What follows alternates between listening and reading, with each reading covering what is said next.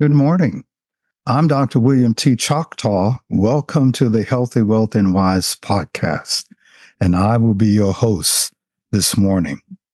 Each month, we try to provide our listeners with mental, physical, and spiritual strength by giving actionable advice, tips, guidance, and information to help you achieve your own personal, professional, and spiritual goals.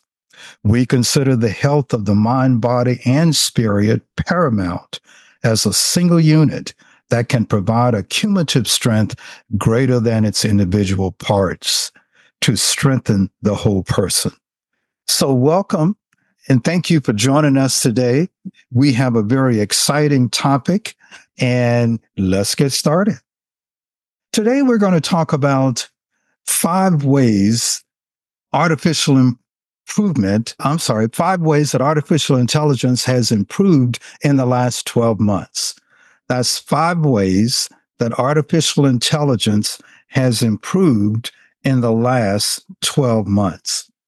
Now, you may say, well, why, why, are we talking about artificial intelligence? And clearly, artificial intelligence is a part of our everyday life. And one of the things that we're going to try to do as we go through these next few minutes or so with you is to give you some ideas about how it's already a part of your life and why I think it's important that you be aware of what's going on around you. As always, we like to start with our beliefs. We believe life is about being of service to others. We believe knowledge is power, and we believe leaders can change the world. This is part of our masterclass series, this podcast, and we encourage you to review some of the earlier series that you may have missed and put them all together as an ongoing continuum, if you will. Well, one of the things to think about is what is your relationship with artificial intelligence? What is your relationship with artificial intelligence?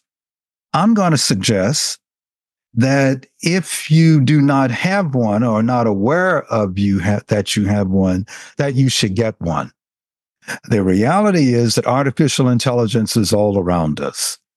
It is involved with just about everything we do. And it's important that you be aware of this so that you can fashion your experience to benefit you and the things that you want to use it for.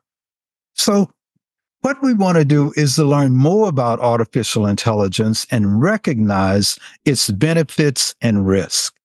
Let me say that again. What we want to do is to learn more about artificial intelligence and recognize its benefits. And so, as always, we like to start off with an outline, and the purpose of the outline is to give you an idea about what we're going to talk about and more importantly, to let you know when we're just about done. So, we're going to talk about artificial intelligence and define it for you. We're going to look at the different parts of artificial intelligence and some of the applicability, if you will. And then we'll mention about some of the risks that you need to be aware of as you move forward with your relationship with artificial intelligence. Well, let's try to define it. Artificial intelligence is the simulation of approximation of human intelligence in machines. Now, I like to simplify that and just say artificial intelligence is teaching machines to think, teaching machines to think. And just that one statement may either make you feel good or it may terrify you, but that is the reality of where we are now. The goals are of artificial intelligence include computer enhanced learning, reasoning, and perception. There are different types of artificial intelligence. Two of the more basic types are basic pattern recognition as one type and complex human emotion as another type. And as we get more into our discussion this morning, we'll talk about some of that emotion information and what that means. Computers are basically taught by being able to recognize patterns of data. We call these algorithms patterns of data. So let's take a look at artificial intelligence. And more simply, let's try to break it down into three main areas. The smallest and most limited version or simplest version, if you will, is artificial narrow intelligence. Artificial narrow intelligence. This is the, the, the baseline, the lower level.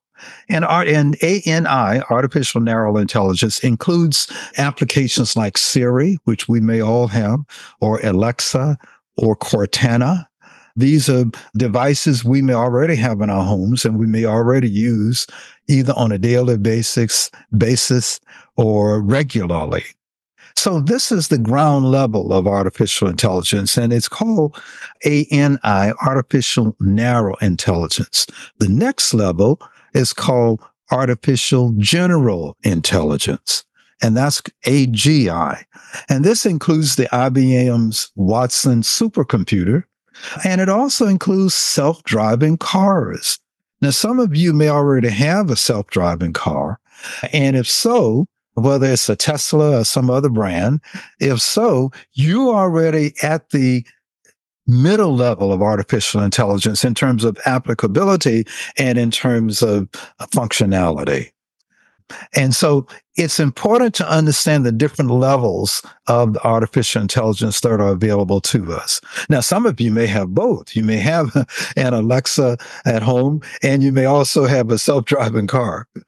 Uh, and then the highest level is called artificial super intelligence, ASI, super intelligence. And this has to do with the hypothetical artificial intelligence So the artificial intelligence that is able to achieve things beyond what we already know now or presently. This is where the computer teaches itself, basically. The computer teaches itself to learn. And obviously, this is the area that most of the concern is. Because what happens if the computer teaches itself and ends up being smarter than us? Think about that. So one display of artificial intelligence is with what is called a chatbot, C H A T B O T. Now, chatbot is just a type or a style of artificial intelligence where there's communication back to the user. So when you do a search on something, you can say it verbally. And with that verbal communication, you can receive a verbal communication back. Now, I personally don't use the chatbot. One, I just, I'm not really very comfortable with anything talking to me. I, I, will admit I do have a GPS in my car and that does talk to me, but that's because I need it so that I can stay safe when I'm driving in an area that I'm not familiar with. But in general, you have this option. Another area I might add where chatbots tend to be particularly effective is with children. And that's another podcast that we're going to do about conversations you should have with your children about artificial intelligence and things that you should tell them and things that you should know about their behavior. But that will come later. Now, there are different types of artificial intelligence that are already in use by various corporations. Microsoft is probably the lead in the first about a year ago that came out with the chat, the, and then it came out with GP4. And now it's, it uses or it's defined as autopilot. And that's the name of its artificial intelligence advanced search engine. Google calls its engine BARD. Meta or X or the old Facebook has another name for its Blenderbot has been used in the past. Baidu, which is a Chinese company, has used Ernie. And keep in mind, these names will change or have changed over time, but it just gives you an idea about the plethora of search engines that are available by various different huge computer corporations around the world. And this is what's driving our environment, if you will, our intellectual environment, our mechanical environment, and basically everything that we do. Now, so it's important. And, the point I'm trying to get across is that you do not have to be a genius or even interested in artificial intelligence or the advanced technology. However, because it is around us completely and it is growing exponentially. It is important that you be able to what I call speak the language of AI. And speaking the language means that you understand basic stuff so that you can identify risk and benefits with artificial intelligence when it's presented to you. Let me say that again that we want to be able to speak the language of artificial intelligence so that we can identify risk and benefits uh, of artificial intelligence whenever we're confronted with it or our family is confronted with it. So let me specifically go over five particular areas of AI that have improved just in the last 12 months. Remember, a lot of this came out about a, a, a, year ago. And this is when Microsoft bought OpenAI, which was the main leader, if you will, with artificial intelligence that was presented in a way that the public could use it and understand it. In essence, what they did was they took the search engine process and they put it on steroids. They, they made it super duper duper fast. They made it super duper duper efficient. And then they sold it or, or presented it to the, to the public. And of course, the public embraced it 100%. And so that's really sort of where we are now. So let's talk about what's happened in the last 12 months. So let's look at the five things that have changed or have grown, if you will, in the last 12 months. One of the areas, uh, the first area we'll look at is artificial intelligence in pharmaceutical drug discovery process certainly we're all coming off of the pandemic of the last four years or so. Uh, and so we're all sensitive to the importance of having various drugs, various vaccinations for viruses, if you will, or just medication for other types of medical conditions. Previously, this process in terms of having medic- drugs approved and identified was excruciatingly slow, slow in terms of months and years. Uh, what's happened now with artificial intelligence, that much of that process has been accelerated. And that's a good thing because it means that those drugs can get on the markets much sooner and much faster. And it means that people can be helped much faster. And again, the best examination of that or example of that, if you will, has been the vaccination drugs that have been produced to save lives with the coronavirus pandemic. A second area of the five is the artificial intelligence has significantly increased quantum computing. And in essence, what that means is think of a quantum computer as a master super supercomputer, and it's able to do all the things faster and better that the smaller, more classic computers used to do together. So it's a way of saying that artificial intelligence has taken computing uh, to the highest level. That's the second big area in the last 12 months that's changed. Third area, robotics. Now we're all familiar with robots and robotics in different areas. Actually, we gave a, uh, we did a podcast, a number of podcasts about robotics in healthcare. I'm a retired general surgeon and I used to, you know, we use robotics in surgery before I retired. So robotics have been around for a while, but they're increasing in complexity, in ability, and and and in their use. So we we started with them. Now they're increasingly being used in the number of cases that are being done. And this is just one of the ways that robotics are are, are helpful. Uh, I can remember a, a, couple of years ago when I was working with the Joint Commission. I was doing surveys of different hospitals. I, I would survey the surgery area, of course, because that's where my specialty is. And I was surveying a surgery area at a very large hospital, and they had robots they had robots that took the instruments from surgery down to what's called the cleaning area or we call it SPD.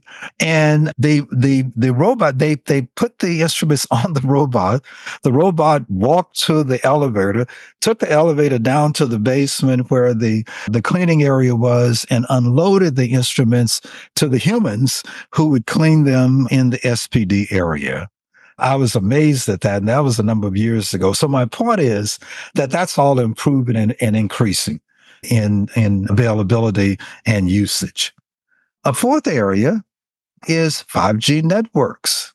Uh, this is the area. If you watch any football or you even you watch television for any reason, you will see a commercial about the new 5G networks that certain telecommunication companies have, or certain phone companies have, or computer companies have to make your internet go faster and more efficiently. This is all because of, or largely influenced by, artificial intelligence. Artificial intelligence. And the fifth way is uh, climate change mitigation. We all know that our climate is in crisis and that's increasing over time. And one of the things that the artificial intelligence technology is being used for is to help us in ways that we can mitigate uh, some of those changes by uh, controlling the carbon or or categorizing the carbon in a certain area so it has less of an impact on our environment. The point I'm simply trying to make that these are just five of other many other ways that just in 12 months, the artificial intelligence driven technology that's all around us is advancing rapidly. So that's the good news. The other side of that is there also risk. Remember, we're teaching computers how to think. And we're teaching them how to improve their thinking as need be. It's sort of like a self repair type of thing. We can't stop that process because we don't control that part of it because we're not computers. And so the biggest risk is safety for humans. We've all, we've all seen the movies uh, over the years about the computer that gets out of control and then controls society. Well, that may be not, that may not be that far off. Uh, but the reality is that it is important to be able to understand and to mitigate that risk of danger to mankind in general. And to actually amplify that, we've had a number of the individuals who developed these supercomputers or developed the AI technology who are sounding those alarm bells. These are the ones who are testifying in Congress and are writing articles. Some have resigned from their respective computer companies so they could speak freely and are saying we need to be careful and we need to put guidelines in place. But obviously, that's easier said than done because first we have to understand the technology sufficiently to be able to do that. But my point is that there are risks. And compared to the benefits that I talked about earlier, we need to be aware of that. Some of the other risk of artificial intelligence, remember, this is just data that's being fed to, to the uh, machine, if you will, is that that data not be biased. Because if it is, it's sort of like garbage in and garbage out. And we all know this. Many times the computer is only as good as what you put into it.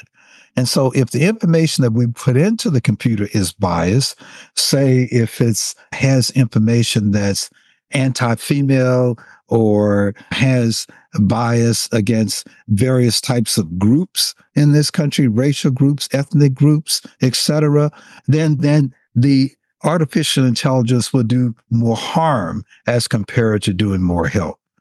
We need to make sure that it's safe along with the same lines that it doesn't cause us to depend so much on it that we end up either injuring ourselves or injuring others. And we need to make sure that the information is not used for profiling and deception. And then again, going back to the bias idea.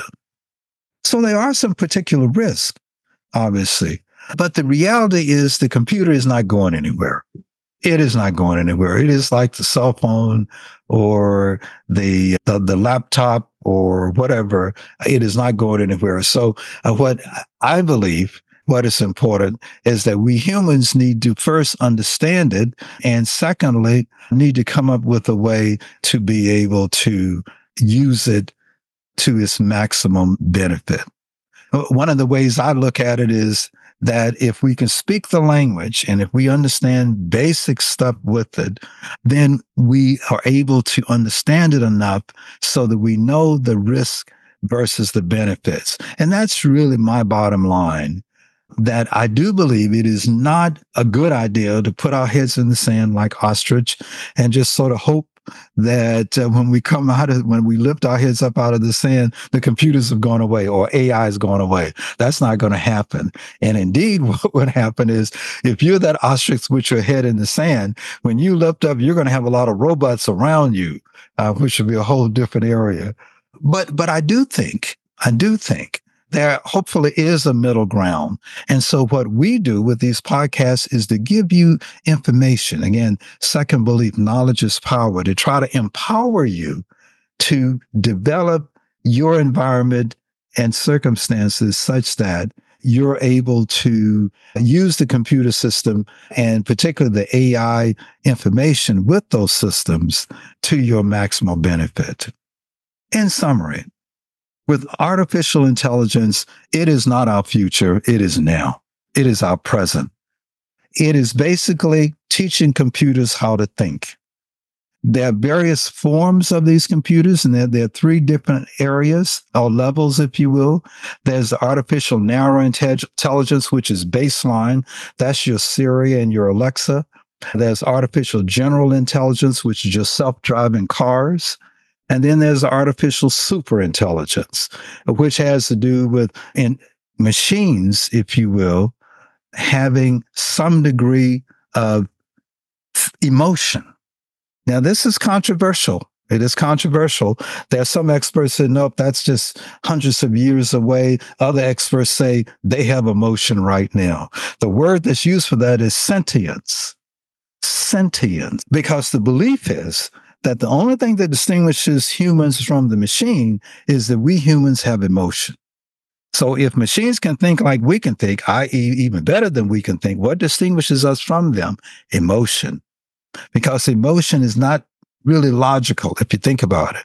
But if the bot and the the the artificial intelligence is able to develop emotions, then that would then allow them, I believe, the opportunity to supersede us. So that's still the controversial area. So I don't want you to worry too much about it, but I just I do want you to be aware of it. But just be aware that there, like with anything else, there's risk benefits. And so you want to look at the risk and the benefits and make sure that your usage is, is to the benefit of you and your family. As always, I like to end with my basic principles. God is in charge in my life. And indeed is my belief in God that has sustained me as a physician and as an individual and allowed me to maintain a certain happiness and balance in my life. Second principle is I have no bad days. I decided many years ago that I'd had enough bad days, so I got rid of them. And my days either good days or great days. Third, I don't sweat the small stuff, and most stuff is small. And I've learned that. And so I don't worry about things that I think I cannot control. A fourth, forgiveness is therapy. What I have figured out that whenever something happens to me or around me that I perceive as negative by someone, or circumstance, I immediately forgive that individual. Immediately forgive. Don't try to figure out the facts. Doesn't matter. Just forgive. You'll be amazed at how therapeutic that is and how that will lower your stress level. And the final basic principle is that everything is a relationship. Relationships are based on three things mutual respect, mutual trust, and good communication. If you have those three things, you have a great relationship. If you do not have those three things, you have work to do. So finally, be the change that you want to see in the world. Thank you. God bless. Have a great day.